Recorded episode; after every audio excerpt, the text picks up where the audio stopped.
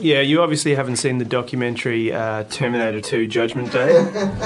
Hi, my name's Brandon. Hi, my name's Sam. Hi, my name's Wayne. Hi, my name's Steve, and I'm an interplanetary being. Hi, my name's Andy. Hi, my name's Michael. Just being a f- lord as per use.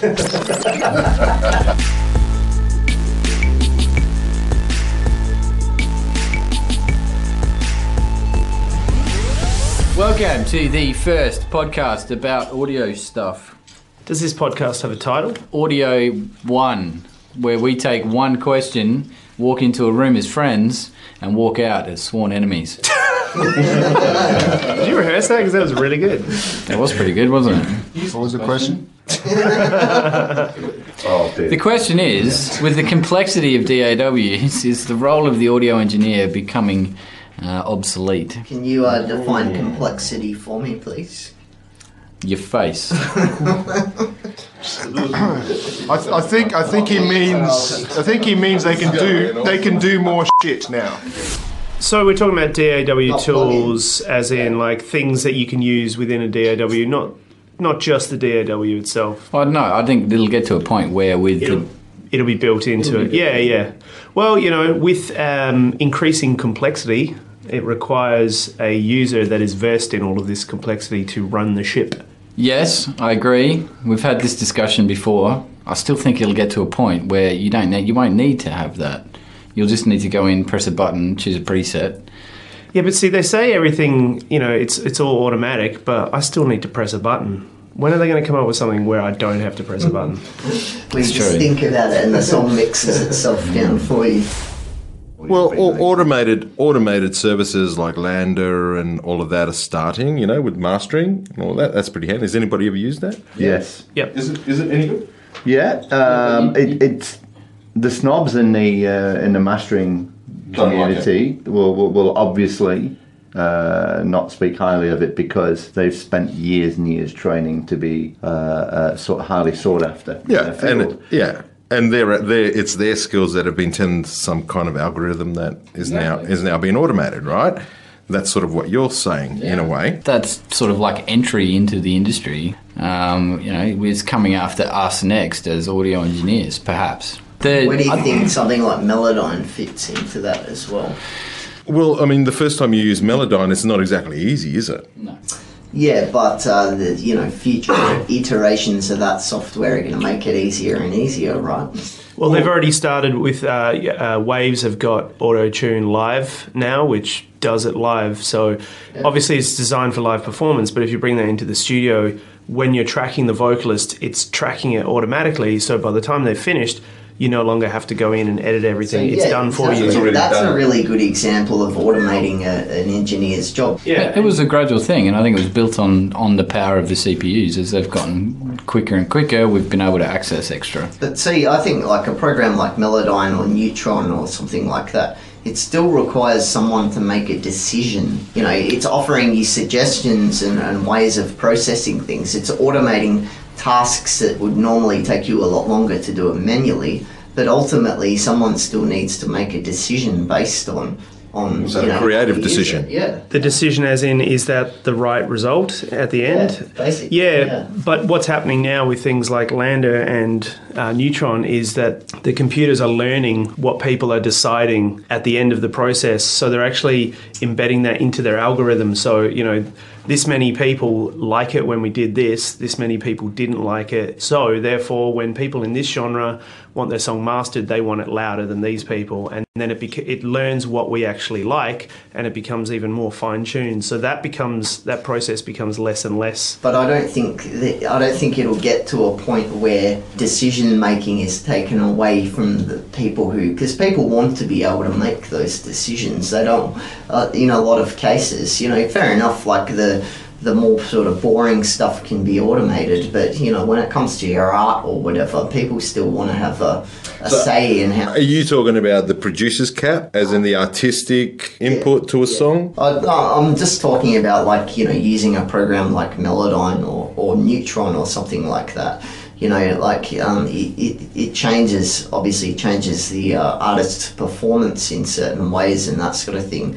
But um, uh, and uh, you know to a certain extent LANDR does as well when you're mastering stuff. I guess what what I'm trying to say is that you know you can only I think you can only automate a certain amount of that process because people will always want to be able to make a decision based on you know the the artistic outcome at the end.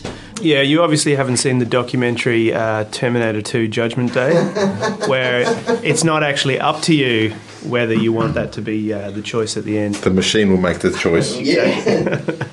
the the financial aspect comes into it as an artist, or even as a, a, a more junior level engineer. Do you want to pay somebody to apply time extended skill sets and decisions to come up with something that you think is more organic, or do you want to save money and take LANDR as the classic example, where your classic mastering engineers will not particularly embrace it because it's an automated process but it can become very subjective whether the results that that automated process can produce, especially as the algorithms get better, are only worse um, than than what an experienced mastering engineer can produce. And if you're on a budget and you've you've spent or you're, you're a semi-pro band and you've spent most of your budget already on in the recording and mixing stage, and you think, oh right, I need to get it out there.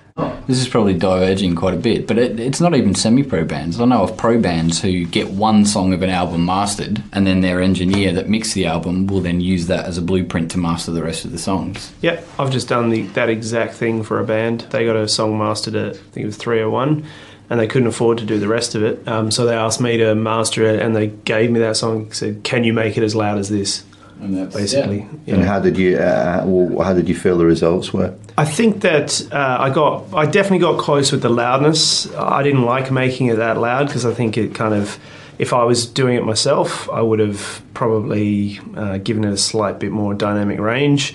But you know, that's what the kids listen to these days. I did use tools to try and um, emulate that as well. So I used iZotope to do EQ matching, that kind of thing.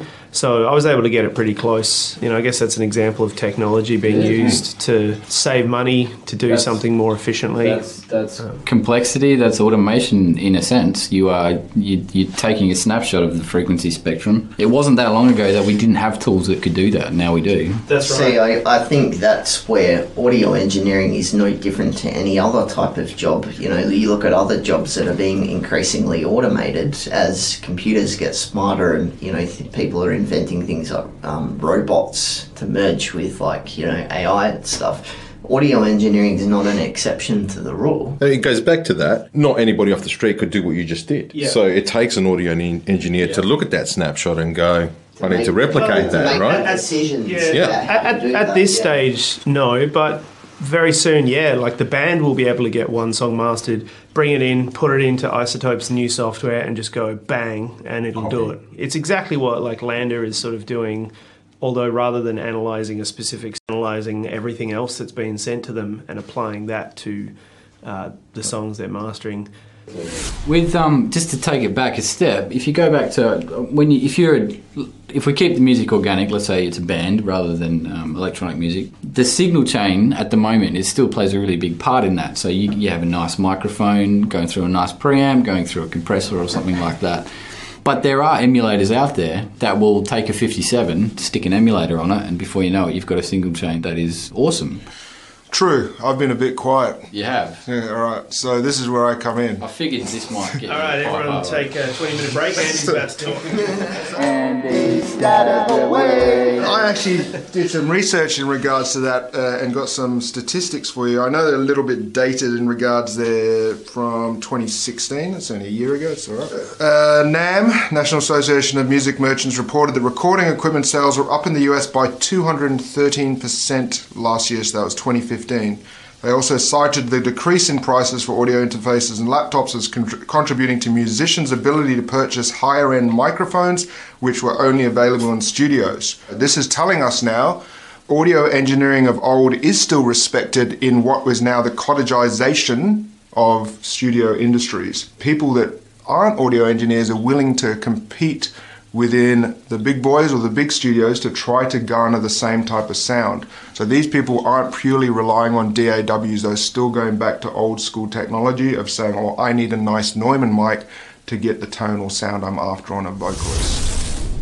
But that technology's been around for ages, hasn't it? Like you remember the, the, the, the Waves, King's microphones, and, and all of that. Antaro's one. Antares ones, mic modelling, yeah, yeah, yeah. There's, there's there's been quite a few of those. But what has come recently is the unison technology. Yeah, yeah. Where you're basically using a uh, a Neve preamp that uh, emulates hardware Yeah. because you're using it In pre line. in the signal So flow. it's So, just, well, it's a plug. It's a plug-in. yeah, but you're using a pre. you record through it. Yeah, you're Yeah. pre-tape, so it's like you're you're getting the Neve sound as its signals going into your DAW. So that that brings up another point: is that the the plugins themselves now are getting to the point where people don't.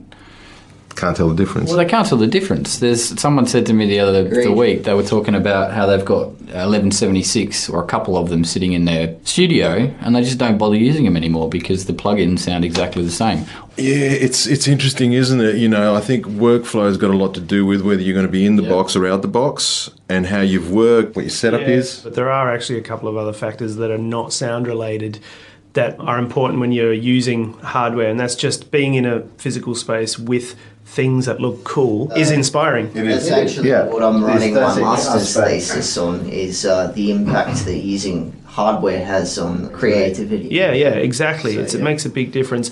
When they emulate these um, bits of old gear, they take the one that's in the best condition, they make sure it's been serviced and it sounds the way it was intended to, and they emulate that.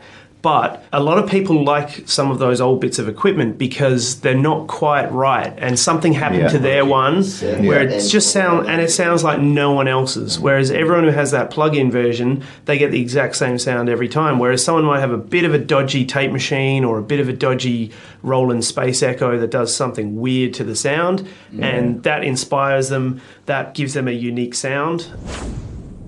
So what we've decided is, yeah, we're all fucked. We're, we're not going to have a job in a couple of years' time. but we've determined, I think, from this, that the important bit is still that creative process, and people are going to need engineers for that. Yeah, to make the mm. creative decisions. Yeah, unless you just stick stuff in things and listen to how it sounds, which a lot of people do, but some people just want someone there to bounce those ideas off. And so did the engineer had slowly been changing into a role of a producer anyway. Mm. I think we're going to see a lot more of that. Can I tie this back to the original question about DAWs? Please do. So, what you guys are saying at the moment is saying that DAWs are yet to be able to share the human experience. Oh. And when they can suddenly do that, You know, Even if you're using the tools, you have Yeah. to understand tweak 'em. what tools to use and why.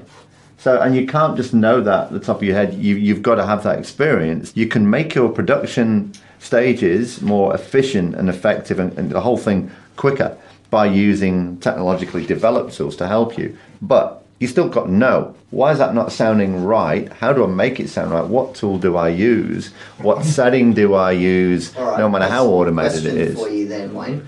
What about uh, it's the year you know 2039 and DAWs now have a, a mix down button in the top right corner. you do all your recording, you put all your audio in the DAW, and you, You click that button, one. and it figures out exactly what processing and EQing and stuff needs to happen to make it sound as good as possible. Somebody, That- the engineer has to program it. That's what Neutron does. Yeah. and it does it really well. It does. It's Really? not quite. It's not quite there yet, but is it's it the, better than you, Steve? it's the first version. Absolutely not. Right. Um, but but it's better. It's better than someone who hasn't spent the whole life working on, on audio and mixing yeah. stuff. It's way better, and it it um, it at least gets you into the ballpark so that when you use it and process a channel.